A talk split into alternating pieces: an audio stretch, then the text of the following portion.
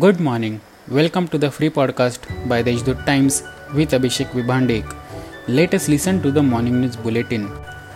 Even in a crisis like Corona, Nashik division has made Maji Vasundhara Abhiyan 2021 a success. Out of 31 awards in this competition, Nashik division has received a total of 19 awards.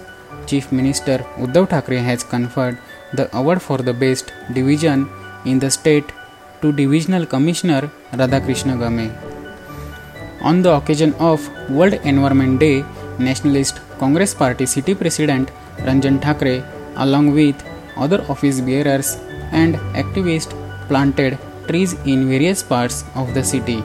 On the occasion, he said that there is an aim to plant 2100 trees in Nashik city in the next 15 days and to conserve them. The residents of the Satpur area have been demanding to set up a post office on the vacant land for many years. Finally, it has been approved to set up the post office here and the work is expected to start within a month. MP Hemant Godse took efforts for this.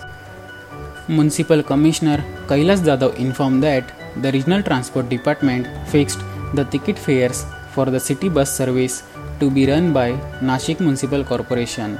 The bus service will be started soon after completing the process, he added. After receipt of complaint of malpractices in ration distribution, the district supply office has sealed five ration shops in the city, including three at CIDCO and two shops in the city. These are some of the main news. For more news, visit deshdoot.com. Have a good day.